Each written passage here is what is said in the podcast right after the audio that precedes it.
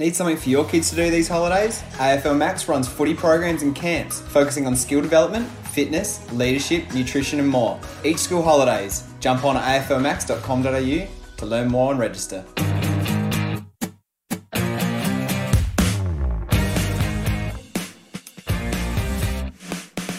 Hi everyone, Pods here. Welcome to Max Mentors, a show that connects grassroots coaches to people that have professional experience. This is episode three. Now, for those of you that are new to Max Mentors, the objective is to give our community and aspiring coaches an insight into what different coaches at the elite level have done, do, and how you can apply it to grassroots coaching. Hopefully, the learnings you get from listening to our mentors will help you take your coaching to the next level and assist in developing and engaging your players. We know that the coach is the most influential person in any player's sporting life, junior or senior. So it's great to have you here listening to our mentors. Our guest today is Daniel Harford, the current Carlton AFLW head coach. Harf played 162 games with Hawthorn and Carlton and then ventured into the media. He has hosted many successful radio programs and is currently the host or the co host of RSN's 927 Breakfast Show. If you've heard him on the radio, his energy is unmatched. But when you talk to him about coaching, I think it goes up another level. You'll clearly see that Harf is more than just a radio personality. He's articulate, he's passionate, and he loves footy.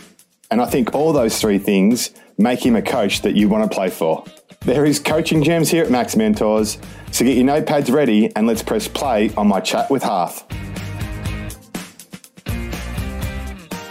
I reckon we're really fortunate to um, have Daniel Harford here with us tonight. Um, not only from a coaching perspective, but has a um, you know an extensive profile with media. We won't get too much into that Harf today, but um, a bit of a background to Harf, just for those of you that don't know him, um, was the eighth draft pick for, from Northern. Was it Northern Knights back then, Harf. Yeah, back Northern Knights back then. Yeah. Yep. Back in '94 to the Hawks, uh, played 153 games with the Hawks as a as a these these days it's called an inside mid. I don't know what was it called back then, but just an on baller back then, mate. Yeah, on baller, but inside mid, hard at it.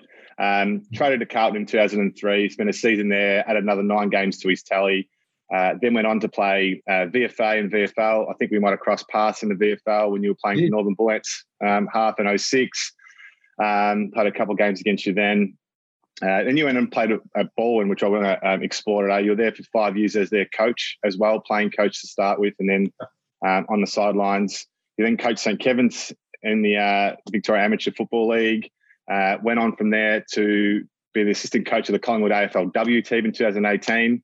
Um, stop me if I've missed anything. And then, um, mate, you did a you know a fantastic achievement from coaching. Get the head coaching job. We we briefly talked about it um, before we met tonight um, of the Carlton AFLW team. So we'll talk about how you've taken them from um, bottom of the ladder to grand final in their first year in 2019, and 2020 was your second season. And unfortunately, that was cut short. Uh, due to due to COVID nineteen. So um, I'm sure you've got bigger and, and, better things planned going forward there.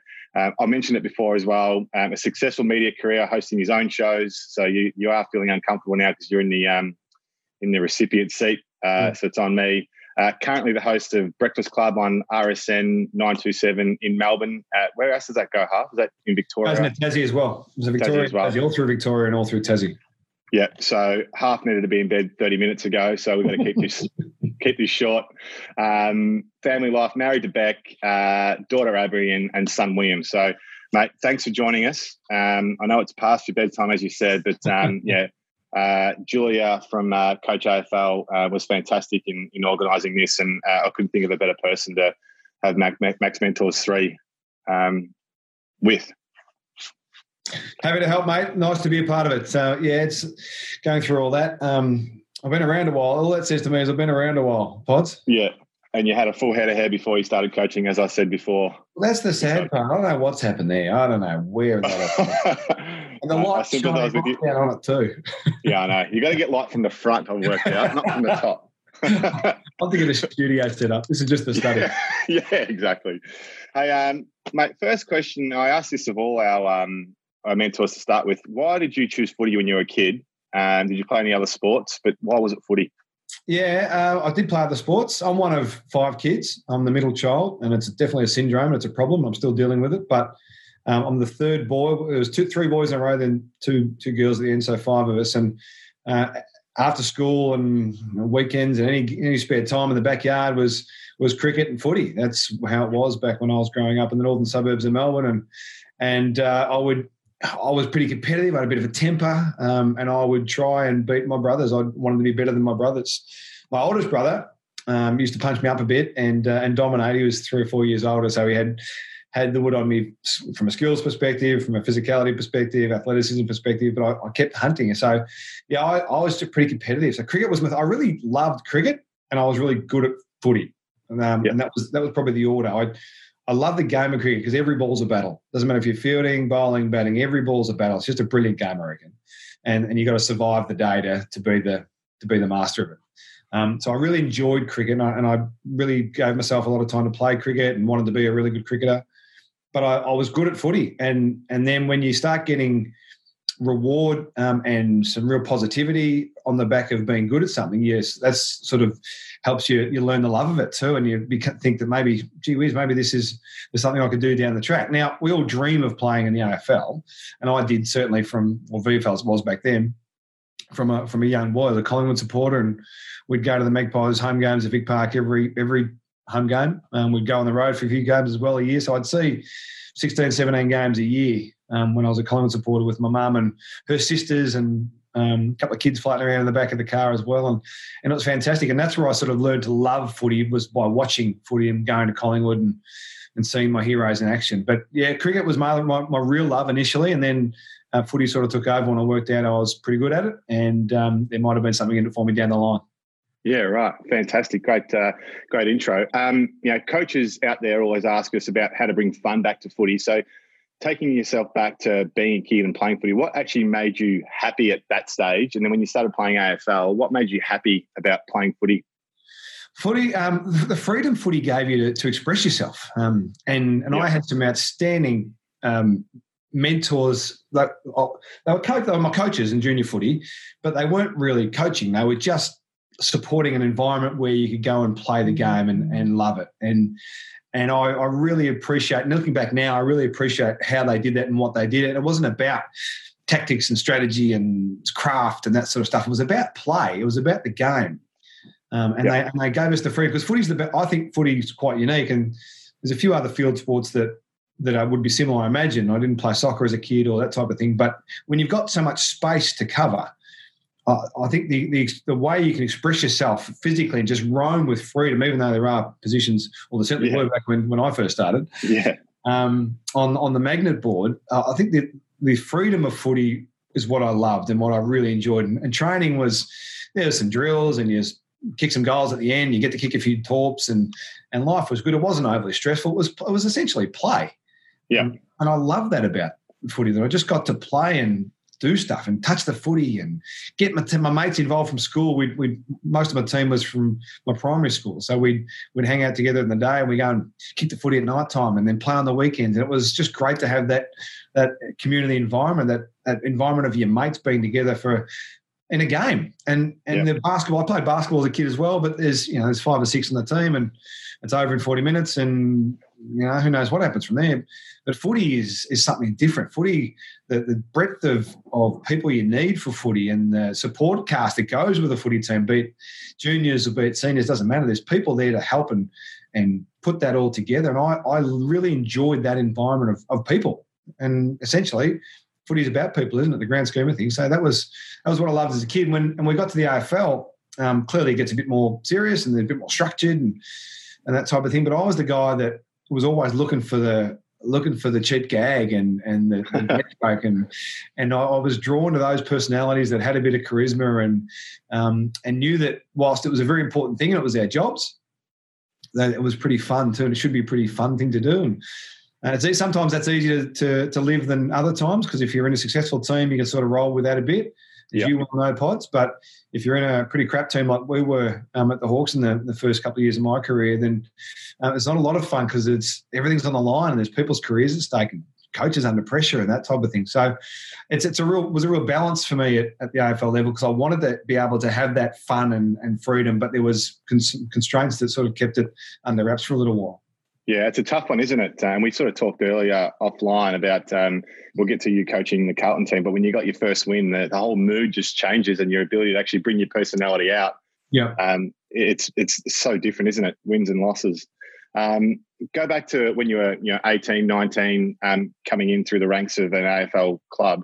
How do you remember learning? Like, how did you learn best as a as a player? Were you a you know visual learner? Did you did you read? Did you watch vision? How was it? Uh, how was it for you? Yeah, I was a I was a doer. Um, I wanted to be yeah. learning on the job, um, and I'm, I'm I'm actually really big on this from a coaching perspective, and and it doesn't suit everyone, but I think um, it suits the majority um, to be able to to learn while you live. Live and learn is how what I call it. Be out there training in scenarios that are something you'll experience um, on game day, as close to a game day as you can replicate at the training session. And I'm I'm I'm really big on that, particularly in women's footy, where they've they're coming from backgrounds where they haven't had you know a decade of footy. Most of these girls haven't started at seven and played all the way through the pathways because there was none initially. Um, so they need to live it to learn it. Um, outside of that, there wasn't a lot of video editing going on. We'd we we get the, cut, the old VHS cut up yeah. on a probably take until Tuesday by the time they were ready after after the weekend. There was one man doing it, cutting twenty one tapes or twenty two tapes every week, and it took him bloody forever.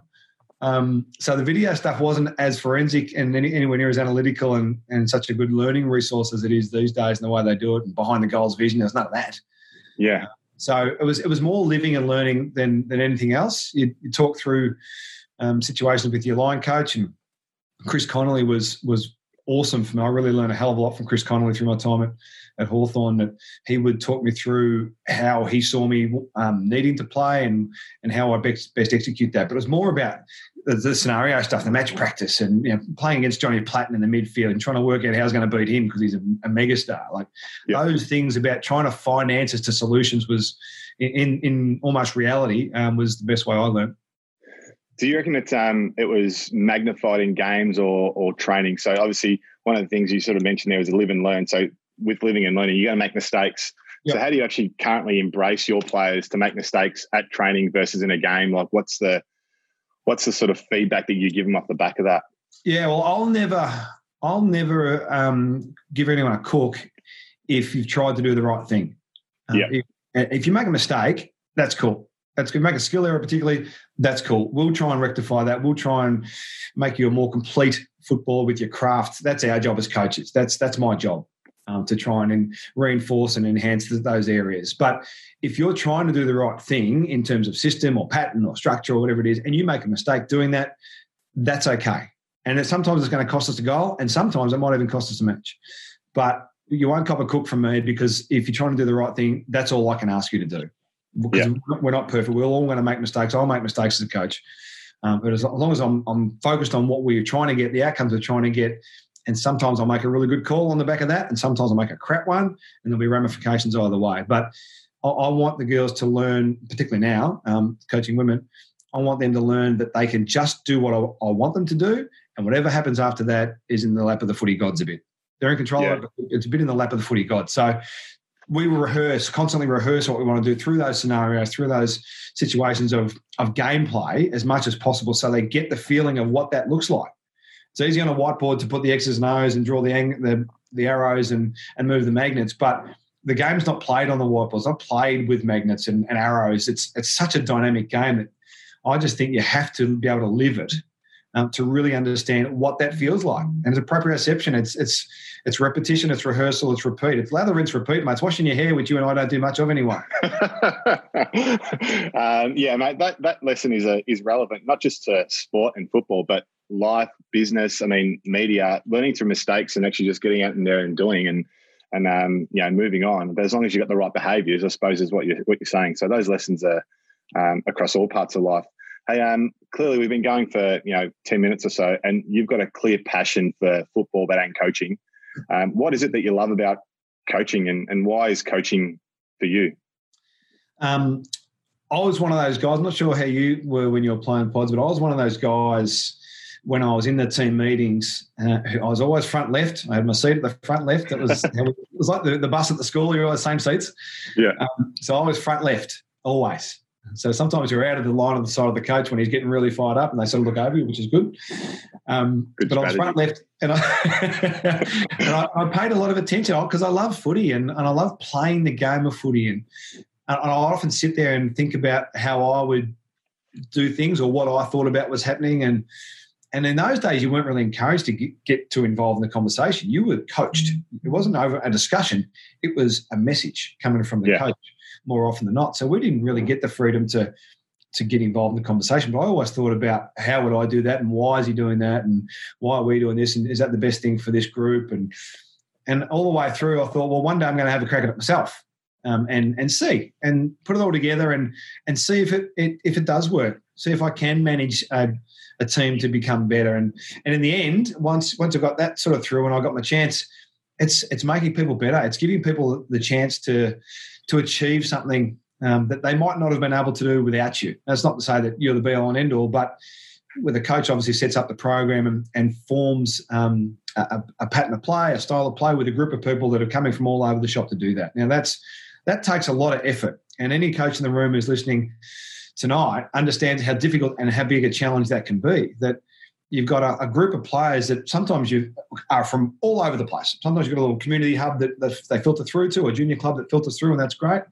But it's about bringing a group of people together with different beliefs, with different uh, abilities, with different passions, with different backgrounds, and putting that into one team every single week and trying to get an outcome for all. Like that's a huge challenge, but how satisfying is it when you're able to pull it off? So letting them experience something really cool and trying to make them better and, and, and love the game like like I got to love it through my time. That's that's why I do it, and and that's why I'll I'll do it for a fair while, I reckon, because there's so the response you get and the feedback you get from players, and when you get it right, and the the effect and the impact it has on their lives, as silly as it sounds, and it's a game, we all understand that, but the impact impact of being able to help someone succeed in anything uh, is unbelievably satisfying. So that's so what keeps me going. I think that's quite intoxicating. Mate, fantastic answer. And listening to hear you talk and you think about coaching over the last, you know, 30, 40 years, I think, um, you know, back in the day, the, the coach was seen as the expert that had to have all the answers. It was almost like, um, no disrespect to the people that coached, you know, 30 years ago, but they were like the messiah, effectively, yeah. weren't they? It was like, come now, I've got to, whereas now coaches are, you know, facilitators and educators and, and, and teachers and, and um, need to facilitate the right questions to get the best response from their um, players, not just tell them where to stand or tell them what to do. It's, it's it has changed a lot, hasn't it? Yeah, I think uh, the old saying is it takes a village. Um, and whilst the coach is really important, you need that many people on side who are assisting you in that process. It's not funny, and and coaches are the ones that get sacked and they get all the praise when things are going well. But it's so much bigger than that, and and that's another challenge and another part of coaching that is the, the subset of, of the player of the player success is achieving a, or having a group of coaches with you that understand how you want to do it. You let them be a part of the conversation. You mold that into something really cool, and then you're all involved in the process of dispersing that information and teaching and coaching. And and, and that's another layer of coaching I reckon don't get, doesn't get spoken about very much about how you deal with your other coaches and what um, what chemistry and camaraderie you build with them to coach together um, your group of players. It's ab- absolutely underestimated the importance of that. I reckon. Yeah, the training the trainer model effectively that is what yeah. that is. Yeah. Um, you talked about you know support around you. One thing obviously is close to everyone is family.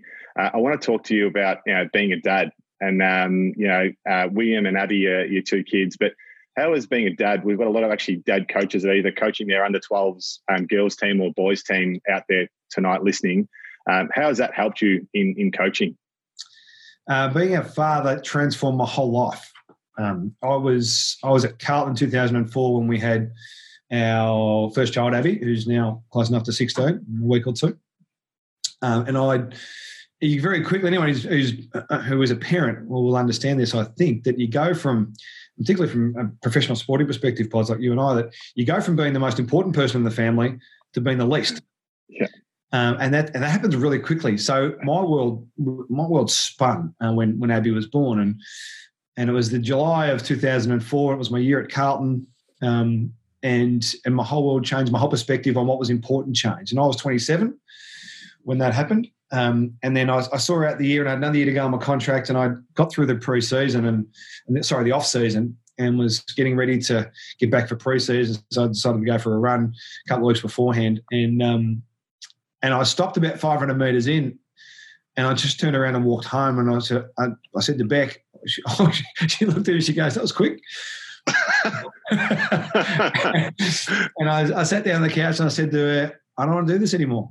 I, it doesn't mean what it did to me anymore. It's my my whole world had spun. The axis had, had changed angle, and um, it wasn't what I wanted to do. It became a business, and it wasn't the fun and the game that I'd I'd loved, as I spoke about before, and I I didn't want to do it anymore. Um, so her impact on me was was quite profound, and so it's been interesting because I didn't have anything to go to at the time. So it was a decision, but um, I just I didn't I didn't love playing anymore. It wasn't the game that I, I grew up loving playing. So I I, I said to Beck, I'm out. Um, so that that that certainly affected my life. But then the coaching, how it affected my coaching, I was I did this a couple of years ago with Ad. She was doing um, her her maths homework in year seven, I think it might have been. And, and maths was my thing at school. I was a good mathematician. I like numbers. Hello. Uh, coaches are nerds in some degree. Um, yeah. so I like numbers, and, and she was asking for some help, and I'm sitting there with her at the table, and and she couldn't get. It was just a bit of basic algebra stuff, which you know every, you should know if you're an adult. So I had that covered. Um, so I'm sitting there explaining this is how you get to the answer. You know, multiply the factors and all that sort of stuff, and you get to your, get to your answer. And she sat there and she couldn't get it. And I started to get really frustrated because I knew it. I, I knew that I knew it, and I was I was trying to get the message out to her that you know can't you see can't you see that this is how we do it just that that and that equals this and she couldn't get it and she was getting really upset and I was getting more up more frustrated the more upset she was getting bloody hell, you know, how easy is it? Shit. Um, and I, I stopped before we sort of got into a bit of a punch on. I, I stopped myself and I thought, hang on a second. Just because you know, it doesn't mean that she knows. So that was a really important conversation just with myself and my coaching because that really um, changed the way I delivered messages to to players because it wasn't about what I knew. It was about what they knew. And if they didn't know, it wasn't on them. It wasn't on me to get frustrated with them. It was on me to coach them and take them through it step by step and add the layers as we needed to go to get to the outcome we needed to get to. So a little bit of year seven algebra um, transformed my whole coaching philosophy and how to to deal with players that um, because you you get these really intelligent players who understand everything you're saying. And then you got the the other extreme, of course, is the players who really struggle with that sort of stuff and have no idea what you're saying. So you've got to paint the picture very differently. So that little exercise with my Year Seven algebra um, made me very clear about my um, my behaviour and my method of transfer of information to my players from from that day forward. And I think I've been a much better coach since that Year Seven algebra class. well, mate, um, we know that uh, that one, you know this, the AFL have got six core coaching competencies, and one of them is actually the ability to learn and reflect as a coach. So it's not obviously just on game day or training. You've actually done it in your normal life and your kids' life. That has actually allowed you to learn and reflect in that scenario, which has actually been uh, implemented your coaching. So that's a mate, great story. Hey, um, we'll get into your uh, your part time, you know, pseudo part time coaching. And you know, there's no such thing as part time coaching. But how do you at the moment, um, you know, handle your your work life balance, coaching balance, you know, and family? Um, currently. I suppose this environment is probably a little bit different, but you know, think back to when you're training at Carlton on a rainy Wednesday night. Yeah, well, I, I think the the most demanding time in in my life um, was coaching local footy. Yeah, where like it's it's an eleven month job basically, um, minimum, and you're working three or four days nights a week uh, plus all the meetings and all the um, phone calls and all that sort of stuff, plus trying to have your job and plus trying to look after your family. So that period between 20 sort of 12, um, when the kids were sort of seven and four, to to 2016, that was a really really challenging period because I wasn't home a lot. I was working during the days. Uh, you're training, you know, coaching all night. You're not getting home till you know, nine, ten, who knows? Selection night's a bit later. Every Thursday night's always later because they're dinner with the with the club. Always happens yep. like that uh, let alone you're watching the videos and you're trying, you're cutting your tape for Monday review and all sort of stuff. So that was a really, and then I was working weekends covering AFL game, broadcasting AFL games. So I wasn't home and I was traveling to state through that a fair bit as well. So that was a really challenging period. But what you need is, well, what I had and what I needed was an understanding wife and Beck um, certainly knew that coaching was one of the things that, that I needed to do for me. And she, she would say that often, I know you need to do this for you if you didn't have something like this that you you drive us all bananas anyway. So you might as well go and go and do There's that upside. and be a part of it. And and I had such support. So you need support for, from your, the people around you. And the kids were great, and they would come along, and I would take them to training when I could, and they'd be there match day, and um, you know they blow the whistle at training, and they move some magnets and draw some stuff on the whiteboard for me at, at training, and I got them involved in the club life, which was great. And I think it's really important for kids to to see club life, whatever that is, hockey, tennis, football, basketball, whatever it is, to be a part of a bigger um, community and understand what that looks like. That's really important. So I had great support, um, and uh, sometimes, mate, when you just got lots on, you just make things work. It's it's like the old saying: "Give want something done properly, give it to someone who's busy, because I'll I'll work out how to, to how to make it work." And I was one of those guys that the more you threw at me, I, I didn't necessarily love it all the time, but we just made it work. And because I did love the coaching component, um, it was certainly a labour of love. Yeah, you just go into execution mode when you've got lots on. That's what you, Yeah, you just- you got no choice. you, what you do. So I'll use coaching part time in inverted commas, but it's obviously a challenge whether you're coaching at Balwyn or coaching the Carlton AFLW team.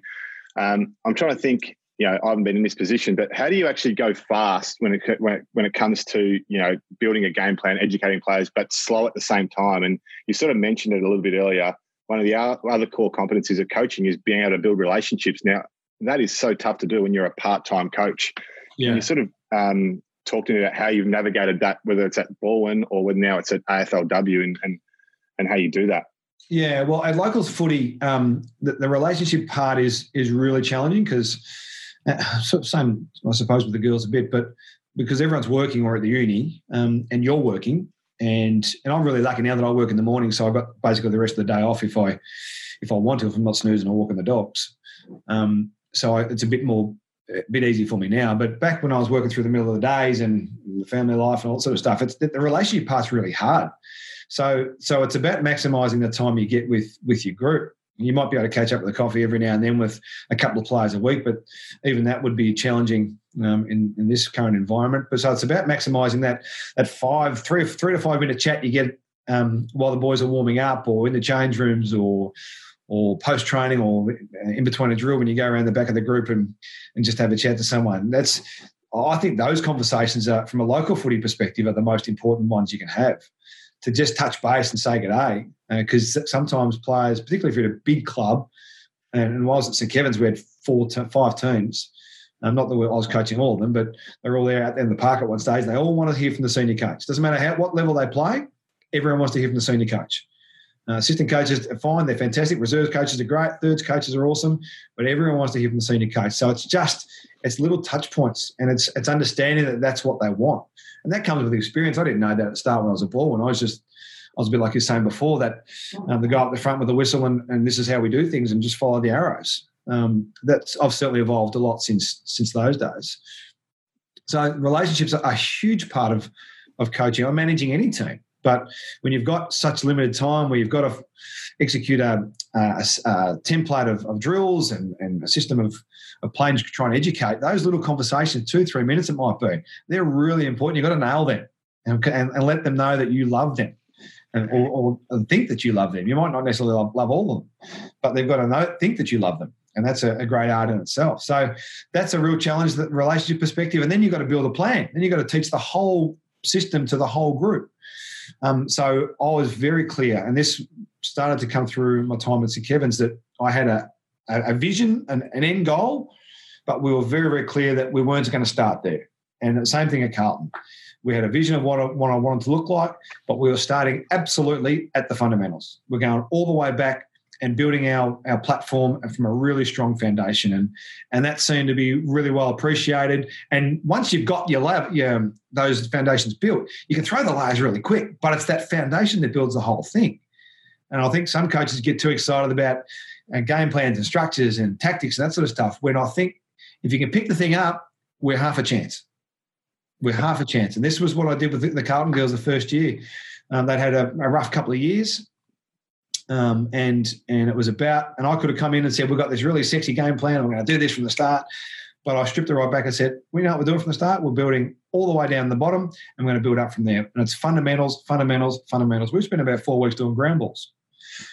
Because um, if you can't pick it up where the ball, ball is most of the game, you're not much good to anyone. So let's start there and let's build from there. And and that's what it was. It was building a really solid foundation and, and adding layers. Some coaches get that opportunity, get that get that chance through time in the system. Some coaches don't. They they moved on or they have other things they have to leave the job for. But if you've got some time, I still think that's the best way to do it. Yeah.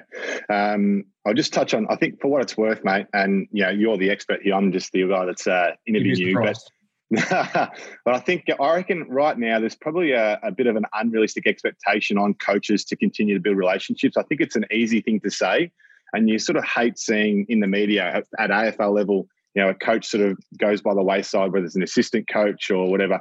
Oh, he failed to build relationships. She failed to build relationships. Whereas relationships, as we know, are a two-way street. So there's this education that needs to go on with players and coach that you know it's not up to the coach to get around to. In your case, it you know, um, you know, Balwyn or wherever you were before that or after that, um, that it's 50 players you can get to. You can't get to 50 players. Players might need to come to you. So yeah. there's a there's a bit of an expectation. There's probably an education that coaches need to do and educating out you know, your players around. You know, building relationships is on you as well. It's not just yeah. on coaches. And, and we would have those conversations. I would have those conversations with with whichever teams I've been coaching because I reckon that's a really important point that you know, they know, and because they know it too, they know I can't get to 50 or 80 or however yeah. ones are on the list. Absolutely. They know that. Um, so if they need something or they're lacking something, it is on them a bit. I mean, it's their, essentially, it's their career, isn't it? I'm just the one that's sort of navigating the overall picture, or the coach is the one navigating the overall picture, but it's their career, it's their time in the game that they want to, they should be trying to get the most out of. If they really love it, and they're doing it because they love it more often than not at local footy level, local sport level, um, it's it's their time in the game. So they they do need to understand that they do need to understand that that they've they've got an opportunity and they just need to pull you aside for, for a minute or two every now and then and say, well, hang on, how come this is happening, or why, why do you think I'm sort of sitting here at the moment, or how do I get better, or whatever those conversations might be. It is on them, no doubt about that. No yeah. doubt. Thanks for listening, and we hope you're enjoying this episode of Max Mentors. We'll be right back after this short message from our partner. Grab your team and come and train together in our indoor 5,500 metre square venue at AFL Max have fun, and even share a meal together. A great way to celebrate the season. Inquire now at aflmax.com.au. Hey, um, you mentioned fundamentals. Uh, what a great word, by the way. Um, you, mentioned, you, you, mentioned, it multiple times, which is even better. I'll, I'll but, um, yeah, take me back to um, Balwyn or, or St. Kevin's. What what does teaching fundamentals look like at that level? Yeah, well, it's about uh, fundamentals for me is is the basic skills and then the basic um, offensive and defensive patterns. That's that's fundamentals for me. Yeah, uh, how to, how to spoil properly, how to get the ball to spin properly when you're kicking it to a teammate, how to put it to their advantage, how to pick the ball up, the, the, the biomechanics, the tech, the techniques involved in picking it up off the ground. Put your fingers down to the bottom, bend your knees, keep your your back buddy um, straight, all that sort of stuff. Like really basic Auskick sort of stuff. Right it's it's that. It's just there's more pressure on, there's bigger bodies, it's coming at you a bit faster, you have to execute a bit quicker. So then it becomes a decision making situation. But if you can't get the fundamentals biomechanically or technically for the basic skills of the game, then you are no chance of having any success as a team. If you have your squad members can't do those things, you're no chance. I don't care what level of coach you are and what grade it is. If you can't teach them the really simple things of the game, really simple things and components of the game, you're no chance and that's fine. If, if that's what you've got and you know that, then your definition of success is different to, to, to somebody else's. And that's a really important part of coaching too, understanding what success looks like to you and, and for yep. your group. Because it's not going to be the same for every team. Not, not every team is capable of, of finishing in finals or, or winning a premiership. Some teams might be looking to win a, a half a footy uh, every single every weekend. Some might be looking to just win three games a year. And how do we do that? And you break that down. So success, the definition of success is really important. But back to your question yep. about the fundamentals, it's it's the really basic building blocks of the game and and rehearsing that. So understanding, okay, I've got this group and just do your basic drills that everyone would understand and, and know. And watching watching a group and seeing how someone drops the ball into their foot and and, tr- and working out if that can be fixed because sometimes it can't be fixed uh, to any great degree anyway, and how natural that is. How they how they jump at the footy? Do they run under the ball all the time? Can they read it? Do they need glasses? All that like these are the things that you go through and you work out. I've got two people sets of glasses. I've worked out two people couldn't see. Yeah, wow. Because they run under the ball, they just couldn't find the ball. They run under it. We end up getting their eyes checked. They need a bloody glasses. No wonder they couldn't see. fundamentals one fundamentals one hundred and one. Yeah, soothing. so yeah, it's, it's a really simple building blocks of the game, and and uh, there's nothing scientific about it, but it's it's assessing groups um, because you want to try and get through as many if you're a local club, get through as many as you can, understand what they can and can't do any given time. So it's getting eight to ten at a time doing one thing and and and letting the others do another drill while that's happening, and then flipping it around and working out what you've got.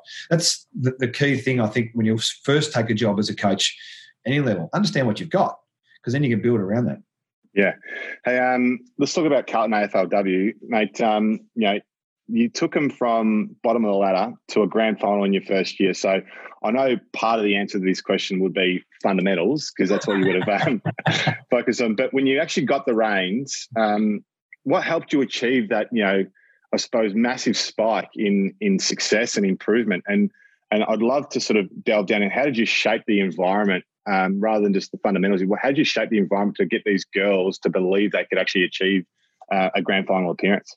Yeah, well, good question. Um, there's a lot of layers to that one. So, as I mentioned before, it had been a pretty tough couple of years, and I think um, what they needed with a new coach, whoever that was, ended up being me. What they needed was for someone to come in and believe that they were good enough.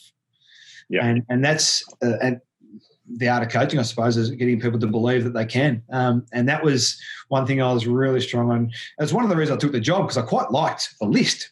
I, didn't want to take a, a, team at the bottom of the ladder just for the sake of the team at the bottom of the ladder to see what you could do. But there's a bit of talent on the list. So I just thought, again, back to the conversation before that after watching a few games, how would I work with this group differently? And and I did I did believe that they had some talent and I did believe that something could be achieved. Now, I didn't ever for the life of me thought it was going to be a grand final appearance, and we were the beneficiaries of a of a conference system, um, and we got a few things go away in that from that perspective. But we were the best team in that conference by by a margin, so we we got to that point. But it was about it was about belief um, that they could.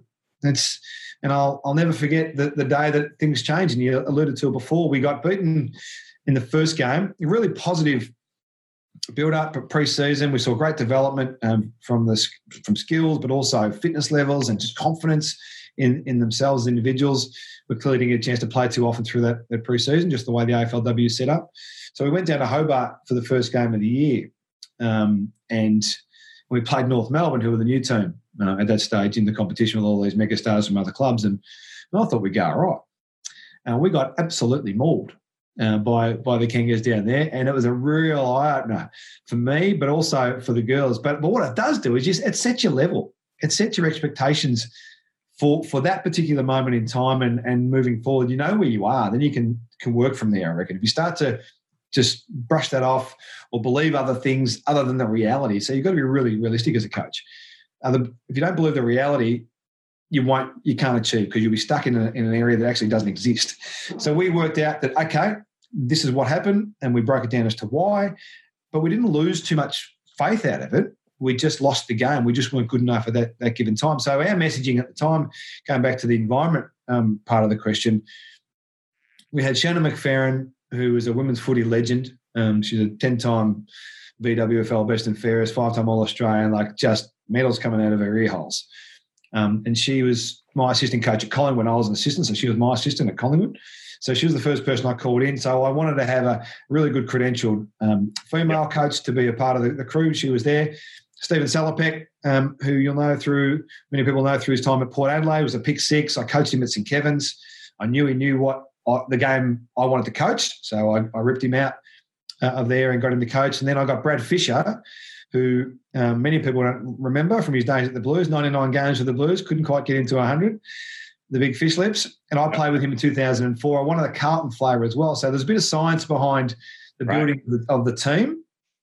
Uh, and Fish is one of the great personalities in the world. So that helps.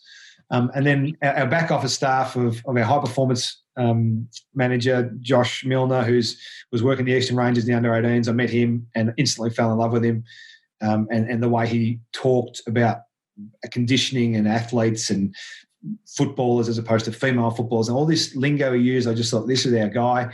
He's turned out to be an absolute jet. And then now the physio was there since day one. Riley, she's a she's a magician. Uh, so we had a really good template of, of, of senior staff at the at the footy club and really good people who just really wanted this program to be the best it could be. So we lost that first game. Getting back to that, talking on a bit. Sorry. Um, we lost that first game, and then we, we played the home game against Adelaide, and we we were on fire. Um, and we the first three quarters we were really good. Played a really strong game at Ikon Park. Missed a couple of chances late. Should have kicked another two goals in the third quarter. Should have been uh, three goals up. I think we might have been one goal up. And then with ten minutes to go, we're still ten points up. And we get overrun and beaten by another ten points or whatever it was. But we showed that we could. We were better than the week before. And it, and it wasn't necessarily going back to my definition of success and what it looks like for your team. Our success wasn't necessarily being the best at that time. Our, our method and our, our message for the team for the year was to be better. Yep. And that, that takes a lot of pressure off being the best. You don't have to be, when you're coming from the bottom, you don't expect to be the best anyway. But our message was to be better. So we showed from week one to week two that we were better. And then we went up to GWS, um, Bankstown. Bankstown is that what it's called? Yeah, Bankstown. Yep. Um, to, to play the Giants in round three and we just needed a kill. You could just feel, even though we're trying to keep it positive and the energy up, and just, we're better than last week and we're better than the week before, you could still feel the start of the of the real um, withdrawal of some of the players because they hadn't won for a game of footy for over a year, and that starts to eat at you after a while. And it was only seven games, but it was over a year. So we just needed a kill. Um, so we are able to build a, a really specific plan for that day for the Giants that I thought we could we could manipulate them a bit and beat them on a almost system as above anything else. So we, we put that in place and we trained that through the week, and they got a bit of confidence out of that because they they started to believe because we painted the picture of why we're doing this, and then we trained it, and they saw the benefits of that. That they went up in the state and, and had real confidence, and we and we smacked them. We beat them by five goals and was never had It was a really polished performance. And I used the um, the analogy, Michael. I'm not sure if you heard this story. Michael Voss used at the Brisbane Lions about running to the roar. Um, and it's a, it's a really good analogy for for facing your fears. It's if the, the antelope in the in the in the wild in the Serengeti and you got the lions coming at you, what the lions do is they'll they'll send the the old decrepit lions out the front face on and they'll start roaring at you and they'll flank you with all the young young lions who are to who are to get you if you're the impala or the or whoever you're going to be going to get eaten. So what most of the impala do is they flee sideways or, or backwards from where the roar's coming from because uh, they're, they're afraid of that. They don't want to get, get eaten. Nobody wants to get eaten. It's a bad thing. So they run run away, but they fall into the trap because all the other lions are, they've they've been flanked and they get eaten. They're killed and it's all over. So the challenge is to run to the roar, run to the where the noise is coming from, face that fear, and yeah. see what we can achieve. And I love that. And they'd never heard that story, and I used it as our real um, pre-game speech, and they fell in love with it. And they they kept referencing it through the game. Run to the roar, run to the roar. And once you get your players chanting things that you said in a pre-game, you know you're home. Oh yeah, you are. You done. know you're home. so I, I, I, got them to believe that that they can run to the roar and tackle their fears and come out and be triumphant. And and they got the reward for effort. And from that moment on, and we talked about it in the Monday night review. Um, at the end of it, I said, "How you feeling?" I sat very casually in front of the group and said, "How you feeling?" And all of them just said, "Oh, it's so bloody relieved."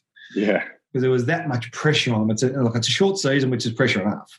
Hadn't won a game for over a year, and they just wanted to experience what that feeling felt like again. And and and that was the that was the turning point of the whole game. Then there was a real energy for the whole season, and we lost a game we shouldn't have the next week, and then we won all the other games uh, leading into the finals. And and and we had a, a really positive year until the grand final. We played 12 minutes of really bad footy, and Adelaide kicked six. It was all over. Yeah, yeah, tough. Uh, with fifty thousand, wasn't it one of the yeah. most highest attended female sports in Australia at the time, which is um fantastic, and that's where footy's headed. Um, so those local coaches or community coaches out there, I mean, face the fear head on is what you're sort of saying, and and yeah. potentially ask for a uh, friendly fixture from um, the governing body. get, a, get, an easy get an easy kill in round one or two. it's always helpful. Early wins, mate. Doesn't matter where they early are. Wins. Early wins yeah. are important. We've got a uh, we've got a cheeky uh, cheeky question here in the chat, mate. Um, when AFL when Hawthorn's AFLW get a team, are you going to jump ship? no uh, answer that, mate. I'm not, I'm, well, no, I will answer it because well, Bec Goddard is coaching their VFLW team. Oh, is she great this year? So, although there's no VFLW, unfortunately, with the whole uh, COVID situation, yeah. which is a bit of a shame. There's a summer, sorry, a, a super series, a spring series of three games, but you can check more details out on the website. Um, so Bec is a premiership coach, obviously with Adelaide in the first year Yeah. AFLW. So I'm not sure she's going to be too easy to get rid of, uh, even No, if no. that was if that was to be part of the plan. Yeah, exactly. Hey, um, speaking about uh, AFLW, can you you've coached um, men, you're coaching um, you know your kids as well, and you coached women or you're coaching women. What's the key differences in, in coaching men and women in your sort of experience? Um, I think with the AFLW, I, I don't know how this would be at at junior level if you're coaching young girls, um, because a lot of young girls have been playing now since they were seven or eight, and they and they're footballers um, who just happen to be girls, not girl footballers, and I think there's a real big difference with that. And this is the this is the thing we're seeing with the AFLW at the moment. Like Maddie Prespakis, who won the league medal this year, has Yep. been playing footy since she was six. She's not a women's a a female footballer. She's a footballer who just happens to be female. Yep. And, there, and there's a really big difference in that. So one of the challenges I've, I've faced uh, at Collingwood, because it was my first time dealing with with female footballers, was that they just don't have the breadth of knowledge or or the the years of training. It's just a, it's it's a really different game to coaching boys or slash men uh, who have been playing since they were six and seven years of age. Living on, well, going back to the thing we talked about earlier, pods about living to learn, um, learning to live, and living to learn. The more you play, the better you'll be. But a lot of these players in the AFLW in the first couple of years, they played three, four, maybe five years max, maybe. Yeah, Um, so they their their understanding of the game, let alone what it looked like at a, at a really high intensity level, at this national level, was totally foreign to them. So you really had to keep things really simple. And I think one of the issues in the first year of AFLW, just watching it from afar, I wasn't involved, was that it was they were, the clubs are trying to make it like men's footy. And it wasn't because No. the men are more developed. They've had more years in the system. They had resource coaching. They've had pathways, all that stuff that didn't exist at the start of the AFLW. Um, uh, you, can't coach that system with that group, that playing cohort, because they didn't understand what you're talking about in the first place. So my the challenge of coaching women for me is knowing what they've learned and what they've been through, and understanding their time in the game. Um, because if there's been, you know, uh, one of the dads coaching, which we love, and we love mums and dads getting involved in coaching kids sport, and I think it's fantastic, and even adult sport. Um, get involved, but if there's not a lot of expertise, or there's no pathway coaching, or there's no development phase, you're coming in with the really raw product. And, and if you want to try and play an elite brand of, of football or make them elite athletes after being so raw for so long, then you've got no chance. You're playing the wrong game, you're involved um, in the wrong system. So the challenge about coaching the girls was to understand their level and, and build them from where they were. Um, the other thing is they, they love, because they haven't had that investment of time and resources, feedback, they just ache for feedback. And I know um, when I was coaching local footy for for men and boy, um, yeah, never coach boys, but men, um, that they yeah, feedback was important, and they they sort of needed it every now and then. But the girls, because it's all new and because they've been given all this opportunity that they've never had, but they've always desired. They're at you for info. Just give me what you got, and I don't care what it is. And I'll, I'll think it's mundane and boring and it's useless, but they'll all eat it up and they'll love it. Um, so it's the understanding that the desire for learning and the, the thirst for learning is much more is much more significant in, in my time in women's footy than it ever was at local men's footy because they just never had that opportunity. They didn't have the part the, the system or the resources. There was no assistant coaches at the local clubs. There was no high performance coaches. There was no staff or general manager operations. There was none of that going on. So one of the best parts for me in this role in the AFLW is unlike a lot of local clubs where you are you play you wear a lot of hats and play many roles. I just get to coach. So I, I just get that time one on one to coach them, or uh, from a group with a um, from a senior coaching perspective. I, I don't have to worry about the, the jumpers and the bibs and the footies and the who's cleaning the boots and all that stuff. I don't have to worry about it. I just get to coach. So that's that's one of the big differences. Um, and then there's the element of of I think whilst I'm a very um, tactile person, I'm a really physical person. I like to hug and high five and get you in and get you tight, be a, a man or a woman. I, they seem to be more uh, forthcoming with the physical emotion than the men are. And, and Yeah. you being ready for that's really important if you're going to coach women as well. And, and I, I've said to a lot of people, people often ask me, how do you how do you do that? You're a man in a in a woman's world. How how does that work? I said, well, it's no different to to your kids or your wife or your friends who happen to be female. Just treat them like people, and they will respond accordingly Yeah. yeah, they're yeah they're footballers, and you've got to coach them as footballers, but treat them like people. And you'll you'll be amazed at the response you get. And if they want to get come in and give you a hug, give them a hug for God's sake. And don't be don't be afraid of that. if it's a, you're coming from a good place and you're, you, you in my job, um, you've got to you've got to love them real quick, and you've got they know they that they need to be loved.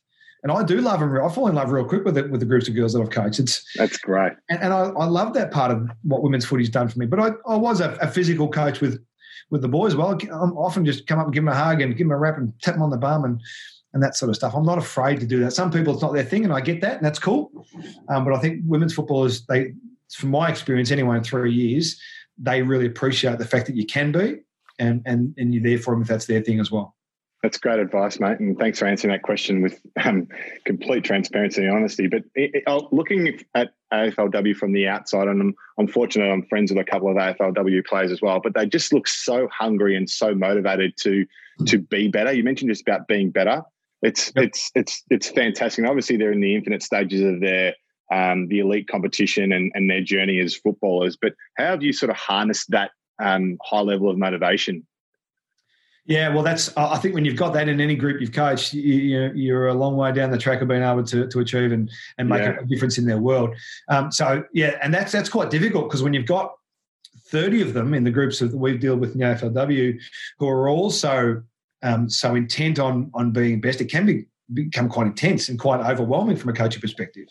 And we've got four coaches plus a development coach, and um, and, and trying to divvy them up to to get the most, to get each coach to get the most out of the players, of the players to get the most out of each coach is quite can be quite overwhelming because again you're still dealing with that limited time frame, after work hours. Um, but everyone needs that love. Everyone needs that that that um, one-on-one assistance because they have that thirst, they have that desire and drive to be be the best. So it's almost a um, ticking a box exercise. You have a list. I have a list on my whiteboard.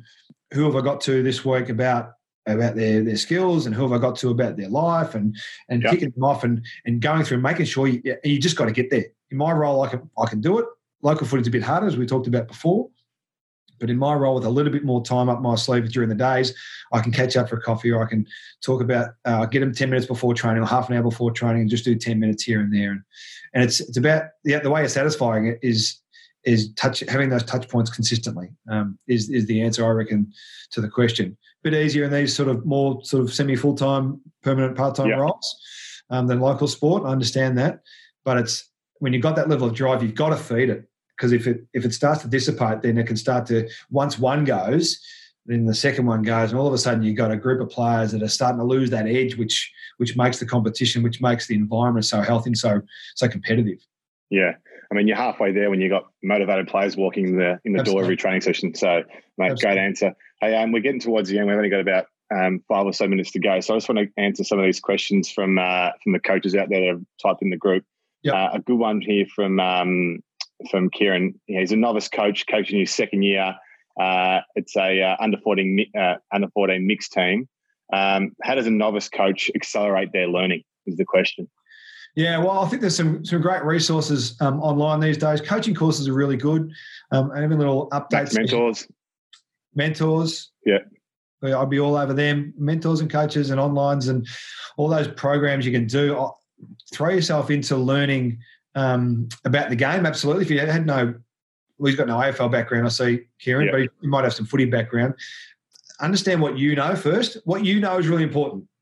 Because yeah. then once you know what you know, you work out what you don't know. And then you can start to shape yourself as a coach and, and work out what you think you might need to learn. Um, and they don't necessarily know everything. But understand what you know is really important, and then work out what you think you might need to know and, and draw really drill down into your resources. And there's some outstanding resources out there for coaches to to get involved in uh, and, and to use. So give yourself a chance, an hour a week. If you can squeeze an hour a week into um, a bit of development with with all that stuff, then it's a, it's an hour well spent, I reckon. Um, and the other thing is, understand, know you don't need to know everything. Um, yeah, you're not the expert. You don't need to be everything to everything. Just do what you do really well, and then you'll be able to work around on the edges. Great advice. Hey, um, what's uh, one from Matt here? What's uh, one lesson you've learnt from one of the coaches that you that actually coach you that's still with you now? Oh, for the coaches who's still with me. Um, yeah, okay. Uh, so, so I'll talk about Shannon. Um, Shannon. I mean, sorry, one of the coaches that coached you. What's oh, a sorry. lesson? That, yeah, what's a lesson that you've got in the memory bank? Oh, I think well, Chris Connolly um, is the one I mentioned before, and he was the assistant at Hawthorn when I was there for basically the majority of my time there. Um, and one of the lessons was he he'd pull you into to his office. He, somehow he had the best office. I don't know how that worked. he had the best office, and he'd pull you in, and he he would week in week out. He'd say, "What do you think about the way I coached?" And I, I like weekend, I knew it was coming, but I, I, very rarely had a decent answer for him because I wasn't worried about him. He was worried about me. I had my head up my backside. Yeah, yeah, yeah. Um, what do you think about the way I coached? And I thought eh, once you, you know, 10, 15 years down the track, 20 years down the track now, you start to think that that's a really good question to ask yourself after after a game. How did you learn and reflect? Yep. Yeah, and and that's what you're talking about before. That was a real good lesson for me in my coaching um, career at the start. I didn't do it at the start. It was a good lesson I should have done. And then I remembered it, and it made me a hell of a lot better coach to understand what I did well and, and what I didn't do so well. So reflection, yeah. What what what did you do? And then ask your players, how did they coach on the weekend? Yeah, uh, great. What feedback you get? Sometimes um, it's good. Sometimes it's not so good. Be careful. Some, well, sometimes it's true. Uh, well, most of the time it's most true. Most of the time it's true. Yeah, exactly. Yeah. Uh, as long as it's not an opinion, that's the main thing. As long as it's constructive feedback. um, a couple of questions here before we go. I've got a, I've got a quick six questions here, mate, before we finish up, and some good questions here. Um, yeah. One from Mark here about coaching under 13 girls. What's the best piece of advice um, you can give that will um, that you learned from coaching girls so far? So you sort of mentioned it, but yeah, well, I, kids. Uh, I'm coaching under. 13. I'm assistant coach under 13s at my son's team as well. So I'm dealing with that bracket of boys um, at the moment. So that, let them make them love the game make it make it a, really positive, enjoyable environment because you'll be amazed right. at, at, the benefit you get from uh, from someone who's really positive about being where where they are and going to training because they'll focus and then you'll get a, a, captive audience that you can really mold the way you need to mold them. Outside of that, it's, it's fundamentals. Get it right, but make it fun and let them love the game. If they don't love the game, then they won't come back, and yep. they'll never get better. Coaching at uh, at breaks, quarter time, half time, three quarter time. How much information do you give players? Great question. Great question. Um, not much. I think we get six or seven minutes, and by the time the assistant coaches have got them, I get about ninety seconds, I reckon. So, my, so what I do at the breaks is there's a, if there's something happening, either positively or negatively, sometimes both, I'll identify that, whatever that is, and then a quick reason why. But then you've got to start to move forward really quick. If you spend all your, your break time reflecting, they'll sit, the players will sit there and go, well, hang on, well, that's, that's fantastic, but it's actually no good to us going forward now.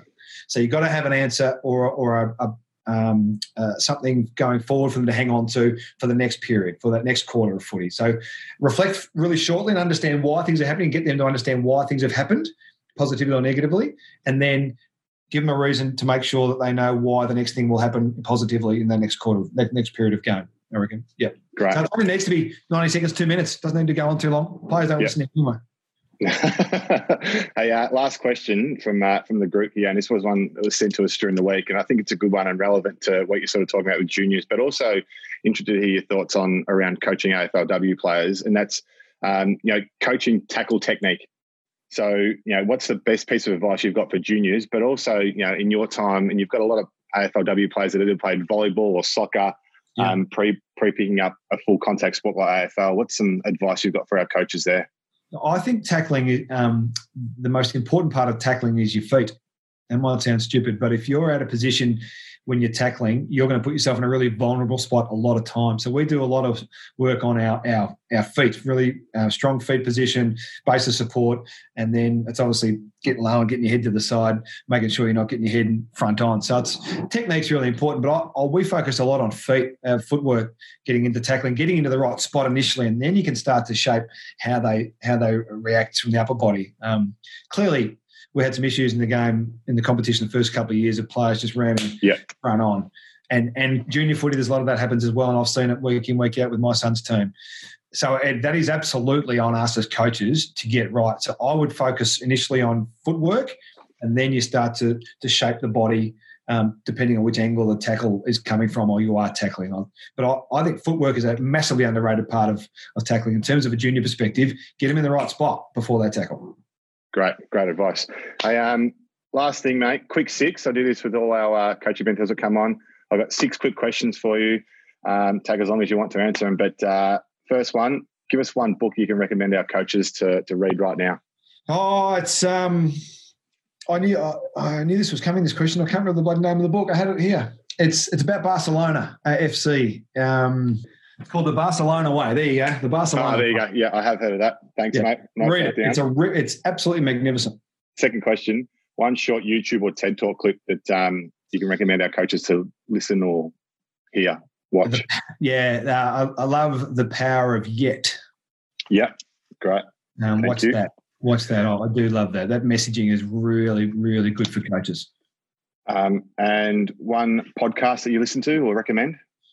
Um, oh, I must admit, I'm not a podcast person. Pods, oh, pardon the pun. Oh. I- I'm not a, really a podcast person. I haven't got time. I- In the car, I like to tune out from the world and just listen to music. And when I'm at work, I'm, I'm too busy talking, as you can probably tell. great. Uh, one coaching point of us everyone this on teaching ground balls. Uh, oh, one point. I've got a couple for you. Um, feet, feet and fingers. It's the F's. Fingers. Feet and fingers.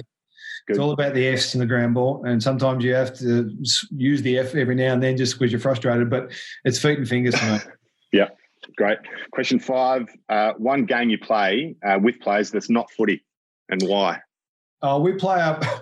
It's well, it's big ground balls. We play a ground ball corridor um, tennis ball game. Yeah. So it's, it's and it's opposition. Obviously, it's six on six normally. Sometimes goes out to eight on eight, and it's it's basically corridor footy in the old chestnut, but it's with a tennis ball, and it's, you only move the ball on the ground with it with a tennis ball, and then we get another bigger ball to come in. Then we finally use a footy to as a footy component, but Yeah, great. it's, it's ground ball, tennis ball, footy. Um, it's it's really cool. It's good fun. It's basically a corridor footy, six on six. The ball can only be on the ground, but you've got to pick it up cleanly to pass it off on the ground to your teammate. Great. Love it. Love the sound of that. Yeah, except I'm too tall for ground balls, mate. I was a marking forward. I, Get um, your feet in the right spot. no, exactly. Yeah, exactly. Fingers and feet. Got it. Um, number six, last one. What's your most important value? Most important you- value. Um, oh, gee whiz. I think my most important value is um, respect. Respect for everyone that you come across. And as a senior coach, um, that's I think that's a really important thing because you come across so many different people in so many varied roles, and that can be you know from a club perspective, you got your fan who who just loves your footy club and just loves the fact that the navy blues out there every week and and the passion that they evoke is quite special. But you've got to be able to respect them for that. You've got to be able to respect the president, respect the the head trainer, and understand their role. Respect and understand their role. So I think respect is and the players for what they are and understand them as as people as well. So I think respect is probably my most important value. Um, and I think it goes for life too. You, you try and teach your, teach your kids all that sort of stuff, don't you? That respect people for, for who they are and don't judge them. Just respect them and just work with them. And once you do that, you get a really positive response more often than not. Mate, that's a um, yeah, I agree, and it's a fantastic uh, spot for us to to finish up, mate. Harf, um, just want to thank you for your time. Number one, obviously, uh, you've you've volunteered your time. Um, you're not in coaching season technically, and we're all going through a tough time. But mate, thanks very much for for doing this, and all our coaches, I'm sure will appreciate it. Uh, I sort of didn't know what to expect. I know I've been on the other side of the uh, fence when you've interviewed me on the radio a couple of times on on your show, so. I was a little bit nervous about um, talking coaching with you. I didn't know what to, as I said, expect. But clearly, you've got a um, a deeper passion than even I I um I thought that you had about coaching. And you know, I wish you all the best. Clearly, any club that you're going to be at, um, Carlton or beyond, you're going to make the club better. We can we can clearly see that, mate. So uh, thanks very much for sharing your coaching journey tonight on Max Mentors. Good on you, buddy. Uh, anytime, happy to help. And as any good coach knows, it's all going beautifully until you get sacked. So just keep going. Great, mate. Just like just like radio. Correct. Correct. Wow, what an insightful chat. I hope you all enjoyed it and got some learnings out of it. I think his passion is almost unmatched. Now, to my top three takeouts. Number one, you need to make people believe. Believe that they are good enough to succeed. Now, Harf does that through telling stories and setting realistic goals. Harf talked about everyone having a different level of success they're striving for, and everyone needs to find their own level. Once you do, Harf talked about setting smaller goals that help you achieve your bigger goal along the way. Ticking off those smaller goals along the journey just gives your players belief they can achieve much more. Number two, run to the roar. This was a great analogy and something I hadn't heard of. Potentially, the fact that I've been hiding under a rock hasn't helped. But This is basically talking about facing your fears head on. Sometimes running to the roar will give you your best chance of success. And I think this is a great attitude that Harf sounds like he instills in his players. And number three, building relationships is key, we know, but it is challenging to find time. Harf does this by having short conversations in and around training that just starts to build each relationship brick by brick. Clearly, being a part time coach would be a real challenge to find time to build really deep and meaningful relationships with your players. One of the things we did talk about, though, it is a two way street. So make sure you educate your players that they need to come to you as much as you go to them. Okay, that wraps up episode three of Max Mentors. A big thank you to Harf for sharing his passion and his journey in coaching, and a big thank you to you for listening. We'll see you next time.